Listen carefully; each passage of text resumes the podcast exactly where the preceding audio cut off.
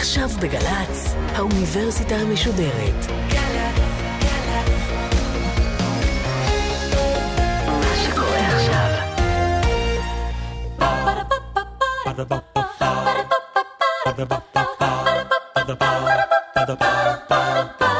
האוניברסיטה המשודרת בשיתוף מיזם וויז מציגה המדען העירום, מיטב החוקרים בישראל בשיחה עם בן שני, אחד על אחד מול קהל. והפעם הפרופסור רונית סאצ'י פיינארו מאוניברסיטת תל אביב על מחלת הסרטן וננו-טכנולוגיה. עורכת ראשית מאיה גאייר. ערב טוב לכם. המסע המדעי של האורחת שלנו התחיל כנראה במקום הכי קרוב אליה, ליד מיטת אביה החולה. היה לרונית סאצ'י כבר אז בגיל 19 חלום להביא תרופה לסרטן. זה אמנם סיפור רגשי מאוד, יש בו בנסיבות הקשות הללו אפילו משהו נאיבי, אבל כנראה שיש בו גם כוח, כיוון שהיום פרופסור רונית סאצ'י פיינארו נמצאת בחזית המחקר של טכנולוגיות פורצות דרך לטיפול בסרטן. אנחנו נדבר הערב על הדרכים העתידניות להילחם בסרטן, כמה מהן ממש מציתות את הדמיון. רוצים דוגמאות? הנה שתיים. איך מייצרים משאית או מכולה זעירה שמובילה תרופה דרך מחזור הדם עד לגידול עצמו. או איך מדפיסים בעזרת מדפסת תלת מימד גידול סרטני כמו שיש לחולה למשל במוח ואז במעבדה מנסים על המודל הזה את התרופה שתמגר אותו. האורחת שלנו כבר רשמה 40 פטנטים בתחום הרפואה, כתבה מעל ל-80 מאמרים אקדמיים ושני ספרים. היא למדה באוניברסיטה העברית, את הדוקטורט שלה עשתה בלונדון ומשם המשיכה לאוניברסיטת הרווארד, אבל את התנאים הטובים ביותר למחקר היא טוענת שקיבלה דווקא כאן, במעבדה לחקר סרטן וננו רפואה באוניברסיטת תל אביב. אנחנו במדען העירום של האוניברסיטה המשודרת, הסדרה שמפגישה את טובי החוקרים בישראל עם קהל בברים ברחבי הארץ. הערב אנחנו בתל אביב, בבר שנקרא דיזי פרישדון, יחד עם השותפים שלנו, עמותת וויז. תעקבו אחריהם בפייסבוק ותוכלו להגיע גם למפגשים אחרים בסדרה הזו. פרופסור פיינארי, בואי נתחיל בשורה התחתונה. כמה אנחנו רחוקים מהתרופה שתהפוך את הסרטן למחלה כרונית? אוקיי, okay, אז אני חושבת שבשביל זה צריך קודם אה, להבין ולהגדיר כמה מושגים בסיסיים. סרטן, למרות שכולנו, ואפילו הופתעתי לגלות שסטודנטים שלי, סטודנטים לרפואה שנה שנייה, עדיין קוראים לזה המחלה, זה לא מחלה אחת. מדובר בלפחות 250 מחלות שונות, אז עצם העובדה שאנחנו מנסים להגיד כמה אנחנו רחוקים מהתרופה למחלה, למחלת הסרטן, כבר יש פה איזו בעיה בהגדרה עצמה. אז בחלק מהמקרים אנחנו כבר שם.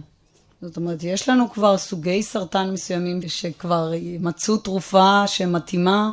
זה בדרך כלל גידולים שגדלים יותר לאט, הם יותר ממוקדים, תופסים אותם בזמן, כמו סרטן האשכים לדוגמה, יש לנו תרופה שעובדת, עובדת מצוין ומגיעים. יש עוד כמה כאלה, תלוי מתי תופסים את זה. אם אתה שואל אותי, בואי ניקח את uh, סוגי הסרטן האלימים, הקשים, שאין לנו היום פתרון, כמה רחוקים שם? רחוקים מאוד. בואי נשאל אותך במונחים שאולי יותר מדברים למי שיושב כאן בבר הזה, והקהל ברובו צעיר, אני, בעיניים אני אומר הגיל הממוצע כאן אולי פחות משלושים. רוב האנשים שנמצאים כאן בימי חייהם יחיו בעולם שונה לחלוטין מבחינת רפואת הסרטן? כן. חד משמעי. אז אנחנו יכולים לצאת עם משהו אופטימי מהערב הזה. כן, חד משמעי כן. אני חושבת שהתחום, בכלל, תחום הרפואה מתקדם בקצב מטאורי. אנחנו רואים שינויים שאם ניקח רק את ה-16 שנים האחרונות, משנת 2000, שריצפו את הגנום האנושי, מה קרה מאז? זו התקדמות שלא יכולנו אפילו לדמיין לאן נגיע תוך 10-15 אה, שנה. אז הקצב והטכנולוגיה והכוח המחשוב מאפשר לנו היום לרצף גנום שלם, לרצף את הגנום של סוג סרטן מסוים, להריץ אה, מה כל הגנים שמשתנים שם, מה כל החלבונים, ביטוי של החלבונים שמשתנים לעומת הרקמה הנורמלית. זה דברים שלא רק שלא היה לנו יכולת לעשות, לא חלמנו בכלל שנוכל לעשות אותם. אז uh, זה קצת כמו לחשוב בין uh, לעבור מנר לחשמל. זאת אומרת, זה לא, עם כל המחשבה כשהיו נרות זה איך נעשה נרות שמחזיקים יותר זמן מעמד, או איך נשנה את הצבע שלהם, נוסיף להם ריח. ולעבור מכאן לנורה, זה בערך איפה שאנחנו נמצאים במעבר שם. זאת אומרת, זה לא, אפילו לא חלמנו על זה, וכשמדובר בך, החלום הזה היה משהו מאוד משמעותי, נכון? כן. איפה המסע שלך באמת מתחיל? אה, המסע שלי מתחיל בגיל 19, שבכלל אה, הייתי בכיוונים אחרים לגמרי. הייתי, מה? הייתי רקדנית, בלט מקצועי. אה, למדתי פיזיקה, כימיה בתיכון. בשביל התחביב, כן. בשביל הכיף. ותוך כדי, החיים מובילים אותנו למקומות אה, קצת אה, לא צפויים לפעמים.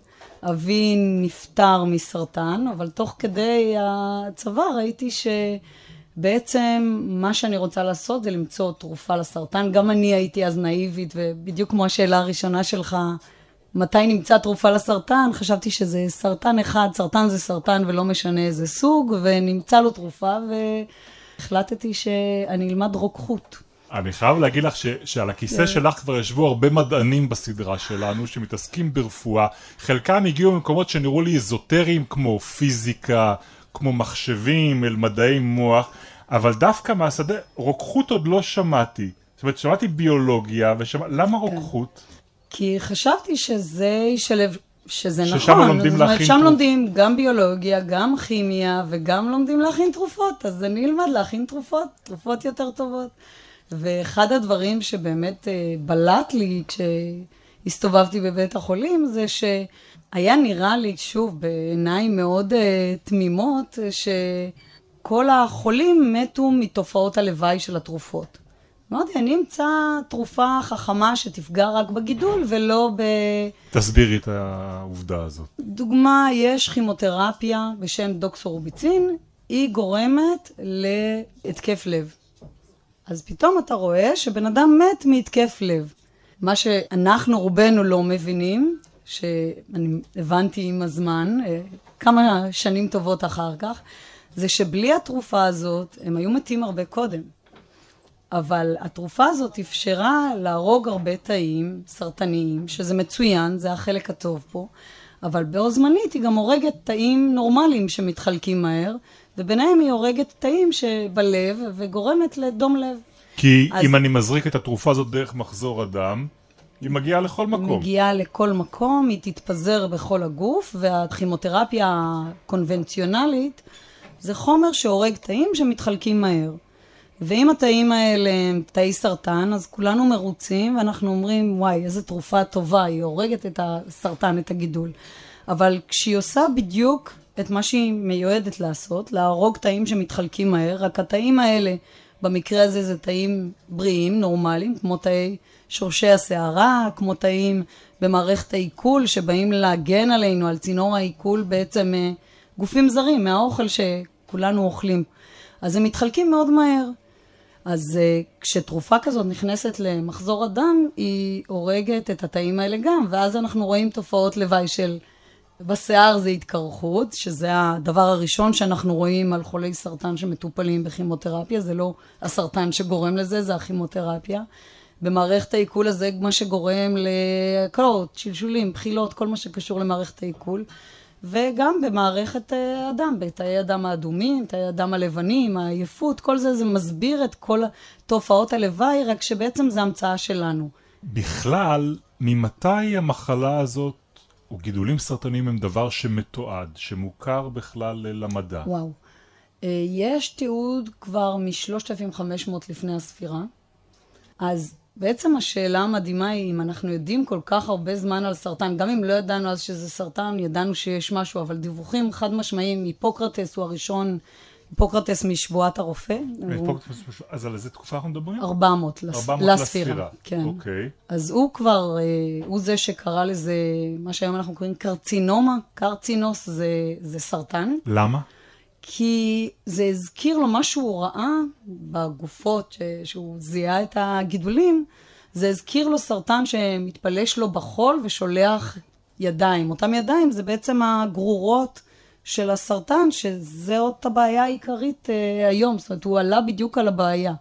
אם היה סרטן אך ורק מקומי, גידול מקומי, כל מנתח אה, מוכשר יותר או פחות היה מוציא אותו והיינו מסתדרים עם זה. הבעיה היא שאם נשארים תאים, גם אם זה תאים בודדים שנשארים במקום עצמו, או תאים שהמשיכו להסתובב בגוף בזרם הדם ואז יצאו והתיישבו באיבר מרוחק, עוין מבחינת התא, אם יצא מרקמה של שד והגיע למוח, זה... מה זה הוא? מה זה הישות הזאת שאת מתארת שהיא משהו עצמאי לחלוטין מהגוף שלנו שמחליט לעשות שם את הנזקים האלה? זה בעצם מתחיל בתא נורמלי, שמשהו קורה, אותו משהו זה מה שאנחנו חוקרים במעבדה, אותו משהו, אותו טריגר, אותו מתג שפתאום משתנה, גורם למוטציה אחת. המוטציה הראשונה היא אומרת לתא, תתחיל להתחלק עכשיו מהר ובלי סוף. במה זה שונה מתאי גזע שאנחנו יודעים שהם מתחלקים כדי לייצר אה, איברים בגוף? תאי גזע או כל תא אחר נורמלי שאמרתי שהם בדיוק אלה שנפגעים אה, מהכימותרפיה. השוני הוא שבדרך כלל כשזה תא שלא אמור להתחלק מהר ולא אמור להתחלק בצורה אינסופית, בצורה אלמותית, יש לנו בקרים בתוך הגוף, בקרים בכל תא, שאומרים לתא הזה, תתאבד. ועכשיו המוטציה הראשונה היא תתחלק בלי סוף, והמוטציה השנייה היא אל תתאבד. זאת אומרת, תמשיך, תתעלם מהסיגנל שמשהו לא בסדר, ותיתן לתא להמשיך לגדול. אז אם תאים נורמליים, נשים אותם בצלחת והם יתחלקו, ברגע שהם ייגעו אחד בשני, זה מספיק בשביל סיגנל להגיד, זהו, תפסיק להתחלק. תאי סרטן שעברו את שני השינויים האלה, את שתי המוטציות האלה, ממשיכים. אז זה שני השינויים העיקריים שהופכים תא נורמלי לתא סרטני. בשלב הזה הם מתחילים לגייס את הסביבה לעזור להם. כמה זה חריג? כמה התופעה הזאת שאת מתארת היא לא מוכרת לרובנו? זה הסוד השמור ביותר אה, בעולם, אני חושבת, למרות שזה דווח ומפורסם. אה, אפילו יש מחקר מלפני 20 שנה בשוודיה, שתיאר אה, ניתוחים לאחר המוות של אנשים שמתו מטראומה. טראומה זה אומר אה, מתו מתאונות דרכים, התאבדויות, כל סיבה שהיא שלא קשורה למחלה, לא לסרטן או לכל מחלה אחרת שאותו בן אדם ידע על זה. ומצאו שכמחצית מהאנשים היה להם גידולים קטנטנים, זאת אומרת צבר של תאים שעברו את שני השינויים האלה, התחילו להתחלק בלי סוף וגם אה, לא למות. אצל הגברים כ-46% היה להם אותם גידולים קטנטנים בהרמונית. מה, ו... זה אומר שהאנשים האלה היו חולים בסרטן? סרטן ללא מחלה. זאת אומרת, היו שם גידולים, הממצא המדהים ביותר זה ש-99% היה להם כאלה גידולים קטנטניים בבלוטת התריס. 99% ש... מהאנשים שנבדקו. שנבדקו בגופות לאחר, ניתוחים לאחר המוות, מאנשים שלא ידעו שהם חולים. לא היה שום רמז לזה, ומה שמדהים בזה זה שסביר להניח שהם רובם היו ממשיכים את חייהם. בלי לדעת בכלל שיש להם את זה, עד גיל 120. עם גידולים בגודל של, של מה? של מילימטר, שניים. קטנים, יושבים להם שם, מחכים. הם כן מתחלקים, הם מדי פעם גם מתים, הם לא מצליחים בעצם לגייס את הסביבה, את כלי הדם שיביאו להם את המזון והחמצן שהם צריכים בשביל עכשיו לפרוץ מעבר לקפסולה הקטנה הזאת לגודל יותר משמעותי ולשלוח גרורות. זאת אומרת, המוטציות קיימות, הם מתחלקים, כן.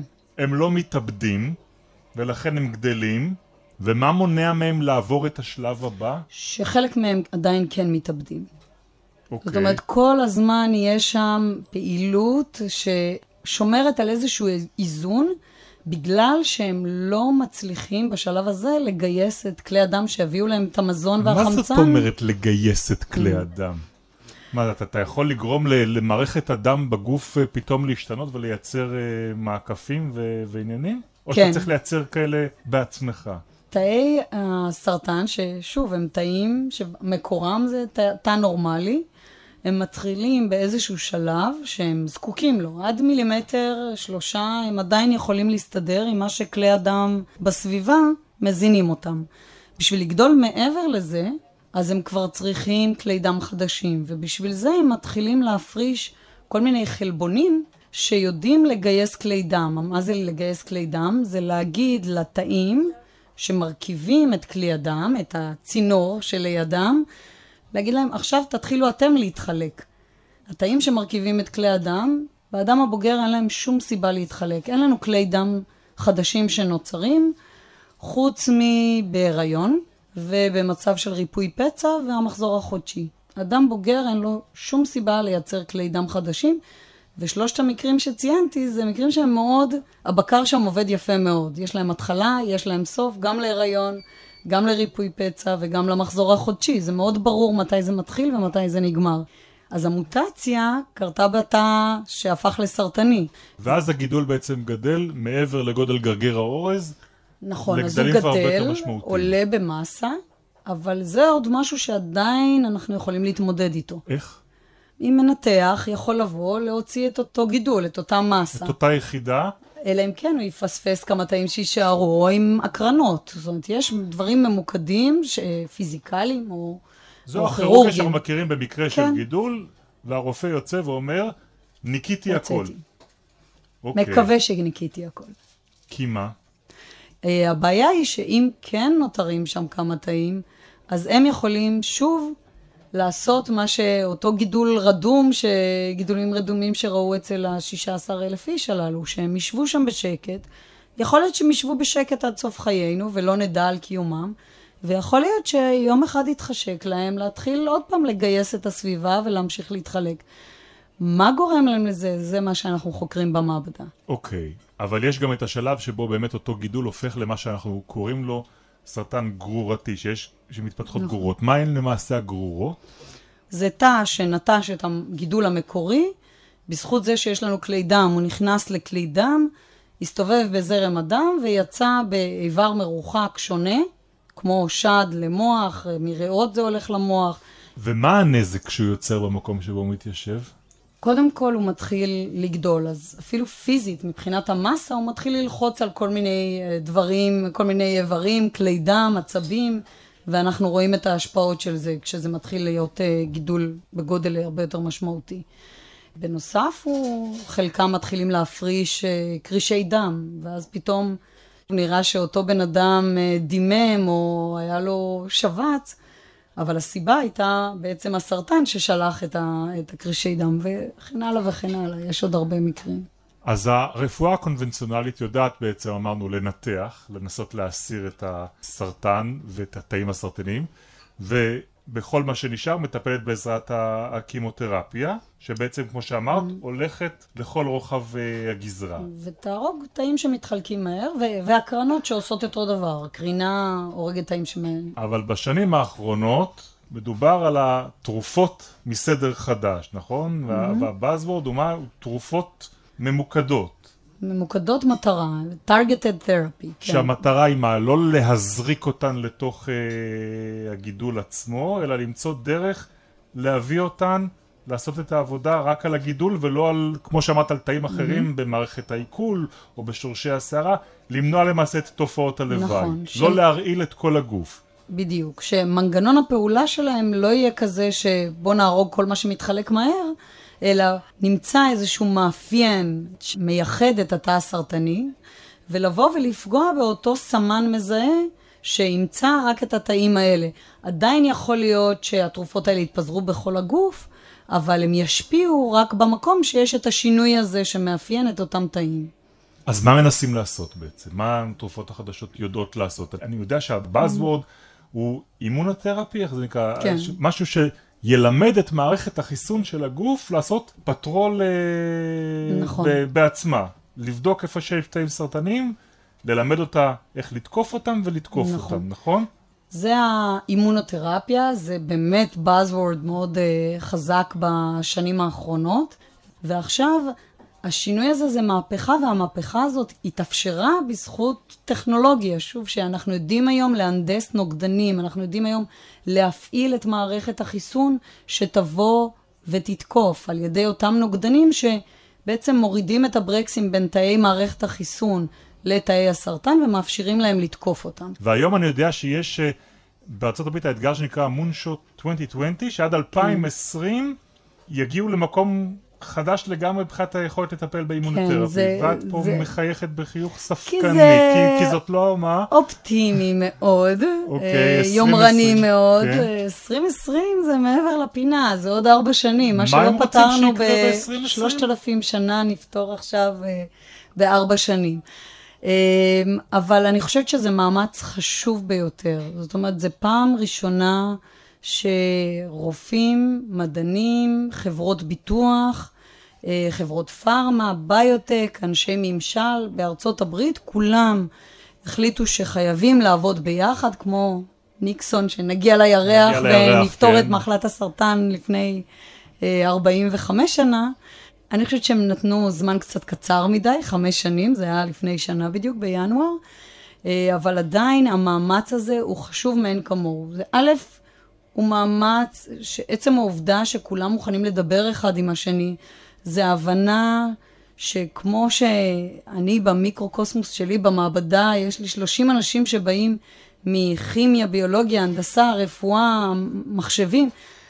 עצם העובדה שכל אלה הצליחו לדבר זה כבר הישג גדול מבחינתי. עכשיו להביא אנשי ממשל, חברות ביטוח, שתסכמנה בעצם לרצף את הגנום של חולי, 100 אלף חולי סרטן. זה הצפי שמתוכם, אחרי שירצפו להם את הגנום של הגידולים שלהם, את כל הגנים, לראות מה השתנה שם מהאיברים הנורמליים שבהם הם יושבים, מתארחים כאורחים לא, לא רצויים בעצם, ברגע שירצפו כ-20 אלף מהם, הם יטפלו בהם בשיטות של אימונותרפיה, כי הם ימצאו מה מייחד אותם ועכשיו יתקפו את זה. אז אנחנו מדברים על התרופות הממוקדות, אלה שמיועדות להגיע אל הגידול עצמו, Mm-hmm. ולא כמו הכימותרפיה הקלאסית, לתקוף למעשה את כל uh, גוף האדם.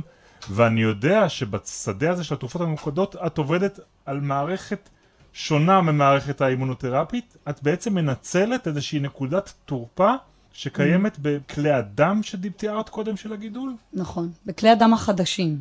אותם כלי אדם שאמרת שהגידול חייב לייצר סביבו כדי להזין אותו, בכל אופן יש משהו שמייחד מייחד אותם. אותם מכלי הדם האחרים. מה מייחד נכון. אותם?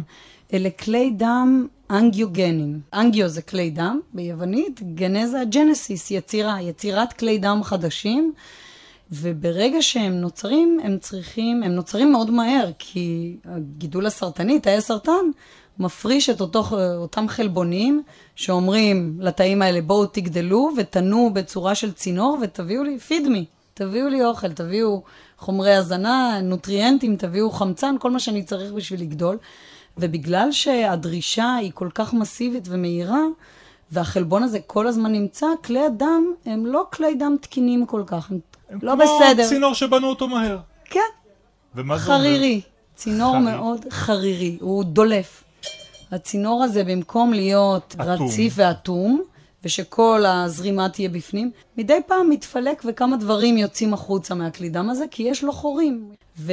והדרך שלי לנצל את נקודת התרופה הזאת, זה בעצם לייצר ננו תרופות, שזה גודל ננומטרי, זה אומר 10 במינוס 9 מטר, רק שיהיה לכם מושג, ננומטר אחד לכדור טניס, זה כמו כדור טניס לכדור הארץ. זה אוקיי. הסדר גודל. אז את מדברת על כמה כאלה? מה הגודל? 20 עד 100 ננומטר. אז אוקיי. כדורים כאלה של 100 ננומטר, שמבחינתנו זה משהו מאוד מאוד קטן, אבל מבחינת כלי הדם זה ענק.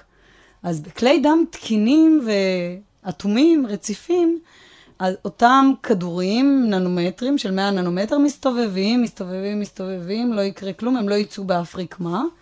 אבל כשהם יגיעו לכלי דם חרירי שכזה, שיש בו חורים, אותם חלקיקים יצאו, ננו חלקיקים יצאו החוצה ועכשיו יתיישבו ברקמה. עכשיו צריך משהו שיפעיל את המונית הזאת, או את הטיל המכוון הזה, שגם יגיד לנוסעים לצאת החוצה, לתרופות שזה מביא. ובעצם זה היכולת שלנו לקחת, כן לשלב את כל הריצוף הגנום ולראות מה מייחד את הרקמה הסרטנית, שאני אוכל להשתמש בחלבון שיש שם או בגן שמבוטא שם ביתר, שיפתח את הדלת ויגיד עכשיו לתרופות, צאו החוצה ותהרגו את התאים שנמצאים כאן ורק כאן. טוב, את חושבת שאת הולכת, ש, שפתרת את הדבר הזה במשפט האחד, אנחנו הולכים לייחד לטכנולוגיה המדהימה הזאת, mm-hmm. שאת מנצלת באמת את אותן פרצות בכלי הדם שנמצאים על הגידול כדי למעשה לתקוף את הגידול ורק את הגידול, אנחנו הולכים לייחד להם את החלק השני של המפגש איתך, אבל לפני זה יש לנו כאן קהל בבר הזה בתל אביב, ואני מניח שבשלב הזה גם יש כבר שאלות שרוצים לשאול אותך, פרופסור רונית סאצ'י פיינארו. כן. אם הסרטנים הם ייחודיים, כל סרטן יכול להיות עם מוטציה משלו, אה, להציג חלבונים אחרים על התא, למנוע את ההיכרות של מערכת החיסון איתו בצורה שונה. אתם חושבים שתוכלו למצוא משהו שהוא ייחודי לכל הסרטנים? אמרת שתמצאו איזשהו חלבון שיעשה אקטיבציה לתרופות האלה. כן, אז אה, שאלה מצוינת. נגעת בדיוק בבעיה ש... חוץ מהבעיה של הגרורות, וזה שזה 250 מחלות שונות לפחות, אחת הבעיות הכי קשות זה אותן מוטציות, שלא רק אופייניות לכל סוג סרטן, הן אופייניות לו ורק לו ואין את זה באחרים, אלא שזה מטרה שזזה כל הזמן. זאת אומרת, אנחנו מכוונים עם האקדח, מנסים כל הזמן להזיז את האקדח, כשגם במקביל הכל מאוד דינמי וגם המטרה שלנו זזה. ואותה מטרה זה אותה מוטציה שגם אם עלינו על המוטציה, כמו לדוגמה אותו חלבון שמייצר כלי דם, אז המציאו בשביל זה תרופה. המציאו נוגדן, זה נקרא אבסטין למי שמכיר, זה נוגדן שמתחבר לאותו חלבון ומעיף אותו מהשטח, שזה רעיון גאוני. בואו ניפטר מהחלבון, ואז הוא לא יגיד לתאי האנדוטל, לתאים שמייצרים את כלי דם חדשים, הוא, הוא לא יהיה שם בכלל בשביל להגיד לתא הזה, בוא תיצור כלי דם חדשים, תתחלק ותנוע ותיצור צינור חדש. אז עשו את זה, זה עובד מצוין בסרטן המעי הגס, אה, גרורתי, בשילוב עם כימותרפיה, במצב מאוד מסוים, כי שם הם מאוד מאוד תלויים בחלבון הזה. בסרטן שד זה נחל כישלון טוטאלי. כי שם אחרי חצי שנה, גם אם לקחנו את החלבון הזה, בינתיים התאים הסרטניים בסרטן השד יצרו לפחות עוד שישה חלבונים אחרים בשביל לפצות על החסר באותו חלבון שאנחנו הכרנו שמייצר כלי דם. אז זה מין משחק שחמט כזה, שכל פעם אנחנו הולכים צעד קדימה, הוא הולך שמונה צעדים מולנו, אז זה מחזיר אותנו אחורה, המטרה כל הזמן זזה, ובאותו גידול, תאים שונים, יכול להיות שיהיה להם מוטציות שונות. זאת אומרת שאם נעשה תמונה של קריוטיפ, זו תמונה של הכרומוזומים בתאים שונים, בתאים שונים בסרטן, בגידול סרטני, מאותו גידול, אנחנו נראה שלא יהיה בהם את אותם שינויים אפילו. לא רק שיש שינויים מהנורמה, בכל תא יש משהו אחר. אז אם הצלחתי להרוג את האוכלוסייה שיש בהם את המוטציה המסוימת הזאת שדיברת עליה, שהצלחנו לכוון רק אליה, אחרים ימשיכו לחיות שם. עוד שאלה? קוראים לי אלון.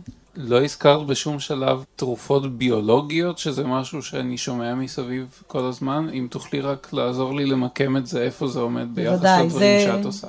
זה חלק מאותן תרופות שהן מכוונות מטרה. זה התרופות הביולוגיות. זה יכול להיות חומר כימי וזה יכול להיות חומר ביולוגי כמו הנוגדנים. נוגדנים זה חומר ביולוגי. זה מותאם למטרה מסוימת, לסמן שנמצא על קרום התא הסרטני, ועכשיו זה בא, אותו נוגדן בא ונתפס ו- ונקשר אליו. ואז הוא מעכב כל מיני סיגנלים לתא, אותם סיגנלים שאומרים לתא, תתחלק עכשיו הרבה, אה, מהר ובלי סוף, או שאותם סיגנלים שעכשיו יגידו לתא, תתאבד. אז נוגדנים זה דוגמה לזה, רצפים של RNA. זה בא מהגנום מ-DNA ל-RNA לחלבון, רצפים של RNA משתיק לדוגמה, זה משהו של בערך אה, רצף של 20 נוקלאוטידים שמגיעים ועכשיו באים להשתיק את הביטוי של גן מסוים שהוא לא יתבטא יותר. משהו שזכו על, ב- לפני עשור בפרס נובל, זה נקרא RNA interference, זה רצפים קצרים מאוד של RNA שלא מאפשרים את התרגום לאותו חלבון בתוך התא שהוא החלבון שאומר לתא תתחלק מהר או תנוע מהר או תהפוך באופן כללי לאגרסיבי. פרופסור רונית סאצ'י פיינארו, אל תלכי לשום מקום. אנחנו נשארים כאן בבר בתל אביב, אבל נפרדים מהמאזינים שלנו בגלי צה"ל. הם ישובו לשמוע אותך בשבוע הבא, או אם יעקבו אחרי היישומון, האפליקציה של גלי צה"ל, כל ההרצאות בסדרה שלנו נמצאות שם. ועד הפעם הבאה, לילה טוב.